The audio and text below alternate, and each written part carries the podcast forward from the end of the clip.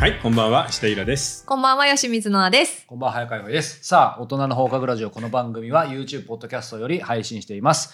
えーチャンネル登録の方よろしくお願いします。お願いします。さあ、今回は話題の、なんで僕がちょっと笑ってんですかね。いやーなんか、チャンネル登録っていうのを 僕たちが言うのが不思議なんだよね。そもそもね、すっかりやめてましたけどね。はいえー今回はですね、話題の、えー、 generative AI、うん。えー生成 AI ですね。はい。まあ、要はね、今回は、まあ、生成 AI っていうのが、本当に何かものを作ってんのかって話です。うん。ええー AI は創造的なのか、うん。で、またこういうチャット GPT とかね、イラスト AI の Midjourney とか Stable Diffusion は、うん。こういう生成 AI ってクリエイターの仕事を奪うのかどうかというのを、ちょっとやっぱり中心に据えて、うん。僕たちなりに考えてみようといううん。ことなんですよね。ただね、 generative AI、はい。遊べる。そう、実はあれ笑ってるのはそこで僕ら笑ってるそう、んですよね。めっちゃ面白いの。うんうんうんで、やってたんだよね。はい。これそのチャット GPT と、あのね、ミッドジャーニーの前に、うん。まあ一番笑えるっていう意味では、まず触りとしてね、あの、ノアさんから紹介していただいた、これな何ですか？あ、さっき。これ、あの、スノーっていうアプリで、これすごい若者に人気があったんですけど、ちょっとし、あの、落ち目になってきてて、それで新たに出したのが、マイアバターって言って、うん。その自分の写真を15枚とか20枚とか、うん。このアプリにその登録すると、自分の顔っぽい AI を作ってくれるっていうアプリなんですよ。うん。それがね、めちゃめちゃ面白いの。はい、そしてこれ、ちょっと僕らでさっき共有したので、これ、後ほど何枚か上がると思いますけど、やっぱり、まずはね、石田先生の方かはいはいら、これやったのありますけど、イラさん、お気に入りはどのあたりですか？お気に入りはね、やっぱね、ファイナルファンタジーみたいな、あのこれ、スタッケーグファイナルファンタジー風わかもう。シルバーヘアの騎士がいるんだよね。で、顔を見ると、あれどっかで見たことあるな、僕だってなるっていう。それあの、みんなで共有するんだけど、めっちゃ面白いの。これですね、僕らちょっとね。はいはい。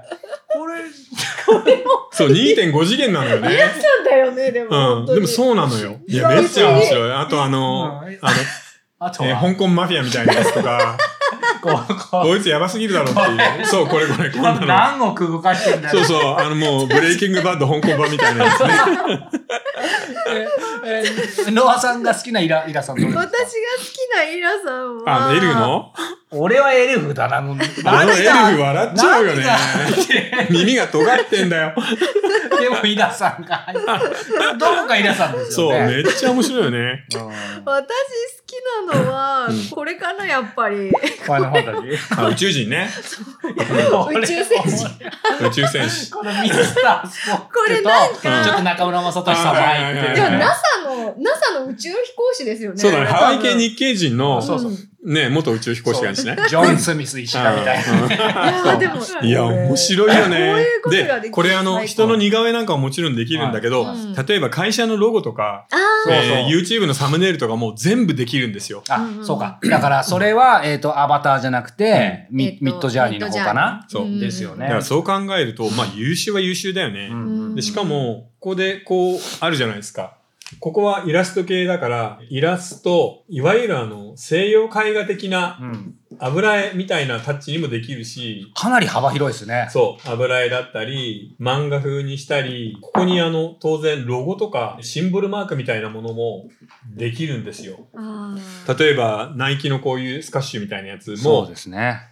うん、うちの会社はこういう理念でやってるんだけど、うんなんかマーク考えてって言うと、うんこんなのも作ってくれたりするわけ。うんで、こっちはビジュアル系のやつだったら何でもいけるし、うんチャット GPT のすごいところは、これプログラミングがいけちゃうんだよね。そうなんですよ。そっちえ、ですよどういうことね。ですか？コードを書けるんですよね。コード書いてくれんの。うん。こういう、こういう条件で、え、めっちゃ便利。う。そう、やってくれって言うと、プログラミング、初歩的なものをパーッと組んでくれる。すごい。資料の検索とかも抜群に強いし、うんあ、だからそうですね。あの、先週のね、あの、完全版の最後にもおっしゃいましたけど、やっぱりその検索、うん今日のちょっと本誌に入っちゃうかもしれないけど、そそっちですよね、なんそかね。う。で、結論から言います。まあ、生成型 AI、えージェネレーティブ AI っていうのは、基本的に、これは全くできないです。なので人間がうまく使いこなさなかったら、正直言ってごくごく初歩的なことしかできませんじゃあ。まだ全然おバカ。じゃあやっぱりそのクリエイターの仕事を奪うのかっていうことに対しての問いの答えは、奪わないっていう。今はないじゃなくて、うん。多分、お、言い切る。100年経ってもない。え、これ、あのーちょっと僕らも触っただけだから、まあでもその触っただけぐらいの感覚が意外と正しいかもしれないんで、うん。あれですけど、なんか、まあその確かにジェネジェ generative、ジェネレーション AI っていう意味でね、うん。チャット GPT、ミッドジャーニーありますけど、うん。なんか個人的な感覚では、まあ仕事はどっちにしても奪わないと思うんですけど、うん。チャット GPT はかなりクリエイティブは、今の時点では難しいけど、ミッドジャーニーはやっぱりちょっと使えそうだなって思ったんいやだかですら大きく言えばでもそうでもない。要はう、ん。これさ、どうですか？ここなんだよね。こうあって、うん。頂点の一部に名前があるようなアートの世界があるじゃん。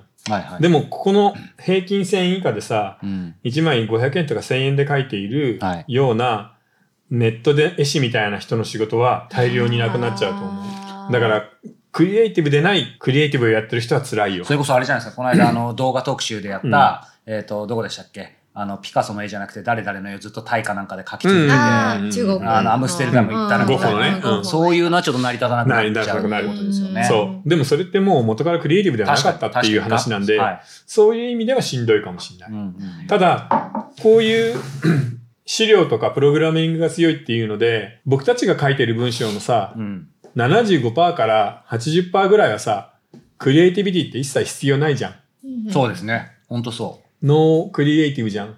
そこは淡々となんかツール使ったり書くとか。そう、例えば役所で作っている報告用の文章、はいはいはいはい報告書とかう、ん会議資料。契約書とか。そうだね。契約書も法律を覚えさせて、ああ、てか契約書チェックしてほしいわ。うん。うんね。うんうん、契約書とか、こういうものに関しては、うんすごい威力があるよ。ただ、クリエイティブ系に関しては、ものすごくレベルが低いっす。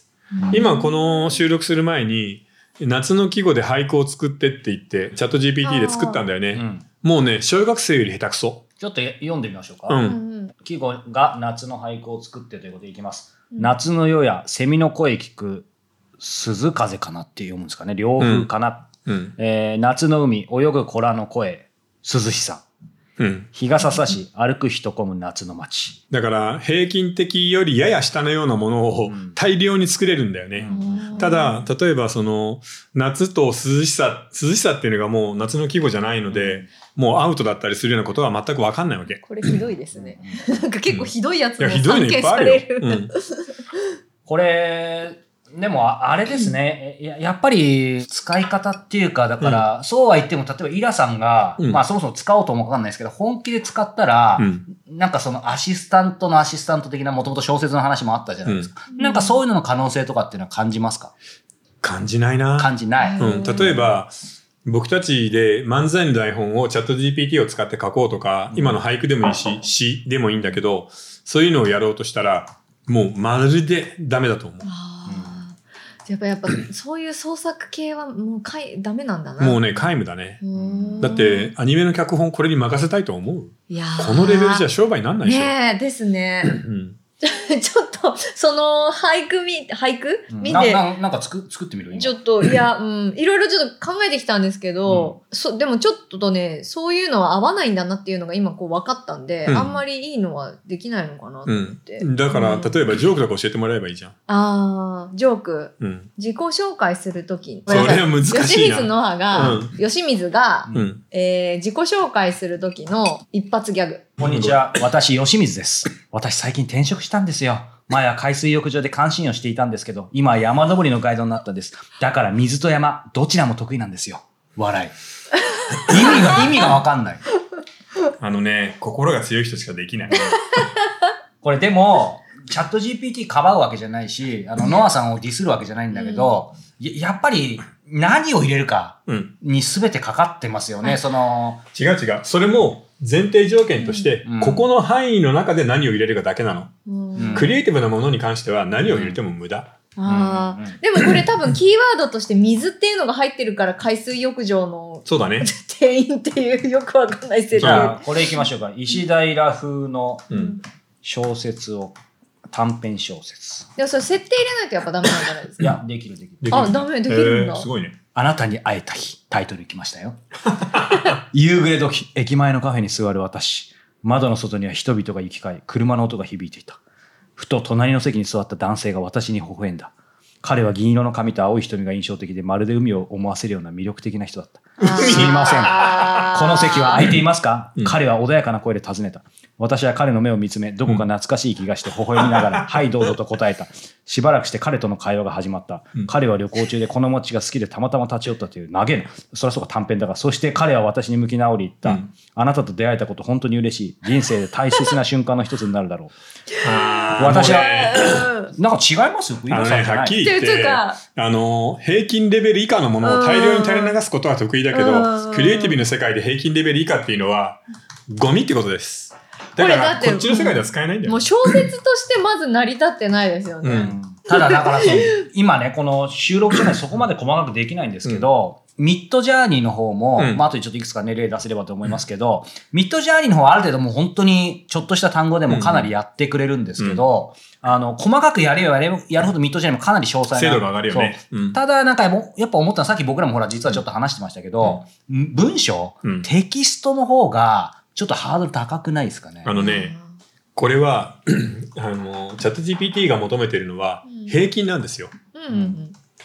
あの、簡単に言うと、僕たちが何かを入れると、もう本当に100万とか200万とかのサイトをバーって見て、そこのワードに関する情報を拾ってくるの。うんうん何でもいいんだよ、これは。別に、まあ、石平でもいいし、水でもいいようね。んでも、まあ、傭兵っていうこの名前でもいいんだけど、うんこれで拾ってきた情報で文章を作る。今日のお天気は晴れになったら、晴れにつながりそうな言葉をうん何パーセントで一番つながりやすいかっていうのを次から次へとこうやってはめ込んでいくわけ。うん晴れで、例えば暑い、今の季節とか考えてっていう意味で、今日は晴れて暑くて、例えば日傘がいるねみたいなつなげ方をしていくだけなの。で、ここの意味に関しては分かってないの、この人たち。ただ、そこをだから75%つながりやすい。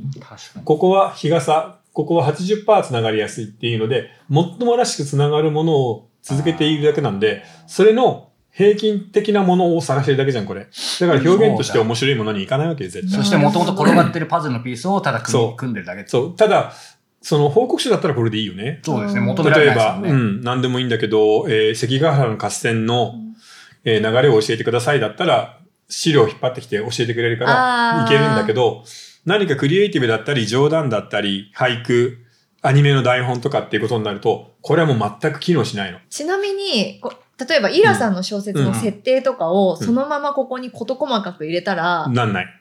ならないんだ。うんこ、れ、要するに、うんこの言葉一個一個にうん意味のつながりとしてやってるけれど、うん言葉の美しさっていうパラメーターはないの。はいはいはいはいはい。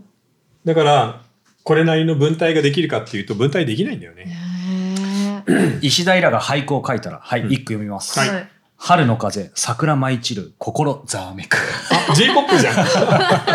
桜、桜でも心ざわめくらしいですよ。でもはっきり言って、そのぐらいのレベルの歌詞いっぱいあるよね。うんうんでもそれは、あの、J-POP の平均レベル以下の歌手の歌詞だから。うんうんあ、じゃあ、その J-POP の歌詞とかだったらなんとなくいいの出てきそうな気ません？うん来ません。来ません。しません僕は知りません。でもやってみたらう、ん。全く心に残らないようなものになるよ。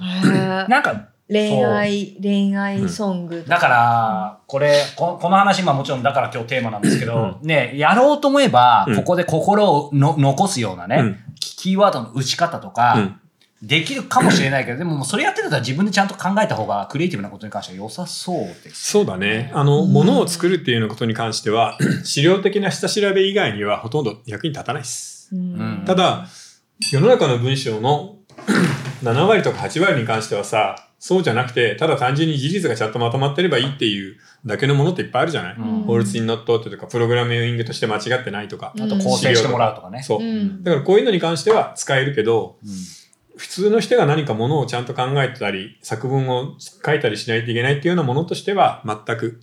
だからなんだろう？今までの検索機能がちょっと文章になっただけだよ、まだ。レベルとしては。うん全然低い。ちなみに、うんなんかその、超有名な文芸作品の感想文っていうので入れたら、出てくるあ、じゃあやってみようよ。なんはるきさん？村上春樹作品の感想文。何でもいいけ具ど。何体的にこの新作にします？新作で出てきます新作入ってないと思う。じゃあノルウェーの森でいいんじゃないですか？1984とかあ、1984でいいよ。1984 1984の感想文が面白い。そう、ちょっ多分めちゃくちちゃになると思うけど。そういうの本当に苦手だから、この人たち。じゃあ行きます。うん。1984は村上春樹が書いた壮大な物語で非常に魅力的で興味深い作品だと思います。この小説は1980年の東京と2つの、これ感想じゃねえじゃん。ガラス字書いてる小学生と一緒じゃないですか、これ。ある意味正しいけど。あ、ちょっと待った。物語で書かれる現実と夢は交錯する不思議な世界観は、彼ならではの独自の文体で表現されており、非常に魅力的であります。うん。また登場人物の思考や感情描写も非常に緻密に書かれており、心情に共感することができます。特にうん。主人公の2人の人物像には深い感情が込められており、その運命的な出会いを分かるには読者の心を打つものがあります。うん。全然ですていうな。か、っていうか全然抽象的ですよね。うん。だから結確局、図書館の紹介カードみたいなのを下手くそに書くぐらいがレベルの山だね。そうそしてネットに転がってるものを引っ張ってくるぐらいだから、まあネットに転がってるのもちゃんとした文章ありますけど、うんでもゴミみたいなものもたくさんまああるから。ほとんどだね。うん。これってなんか他の人が、あのノートとか、うんああいう、えっ、と、ウェブ上に上げている、その書評とかそういうものを引っ張ってくる可能性もありますよね。あのね、そこにアクセスできるかどうかの問題なの。あーだからノートとかは多分チャット GPT に使わせてくれって言ってもあげないと思う。うん。ちなみに今、英語圏のチャット GPT が資料10だとすると、日本語圏でやってるのは10分の1ぐらいなんで、うん情報の精度が低いんだよね。ここもっと増やさないと。うん、あの、オープン AI、チャット GPT の人たちは日本語をもっといっぱい資料として入れるよって言ってるけど、うんまだまだ、これすごいお金かかるから。なので、その生成 AI って言っても、今まで検索で調べられたことを文章の形でなんとなく読めるようにまとめられるよぐらいのレベルです。だから本当に頭のいい12、3歳ぐらいって感じじゃないかな。うんうん これ、まあね、今、結構チャット GPT にね、中心に話をしましたけど、あの、まあ、個人的にはミッドジャーニーは結構うん。面白いかなと思ってるんですが、まあ、これはね、あの、ちょっと話がかなり長くなったんで、本編の方でね、うん。ちょっと、えーまた、具体的にまたね、作ったものを見せたいと思います。さあ、ここでお便りとご質問お願いします。はい。えー、お便り、ビーフビーフさん30代男性からです。えー、シャープ169の日本の SF 特集を拝見しました。ご自身が大好きなジャンルということもあり、いつもの音ラジよりもテンション高めなイラさんが印象的な回でしたね。えー石の血脈は以前イラさんがおすすめされていたので、その時に読んで世界観にノックアウトされました。今回も魅力的な作品をたくさん紹介していただいたので、少しずつチェックしていければと思います。毎週木曜日の楽しい時間をありがとうございます。おーありがとはい。そして質問です、皆さんにとってこれまで手に入れたものの中で最もお金に換えられないものは何ですか？形あるものから形のないものまで、命あるものから命のないものまで何でも構いません。う。えー、なんだろう。正直ね、うんやっぱ家族とデビュー作かな。あ素敵ですね素敵うんやはりそこは、そこはやっぱなりますね。なるね。デビュー作。うん。うんうんうんなんとなくさ、新しいことの楽しさっていうのがあるじゃない？うん自分の本が初めて本屋さんに並んでいる。へーっていうびっくり感とかさ。ううん。んその辺かな。ノーさんはこれめっちゃ難しいですね。自分で選んどいて。うん。お金に換えられないもの？経験？過去の経験？そうだよね。変な経験いっぱいしてるもんね。あの、中国ビジネスの話はめっちゃ面白いよ。そうですね。経験かな。お金出しても多分買えない、ちょっとへんてこなエピソードを自分のその身体傷つけながうんら、ここまで来たっていう。はい。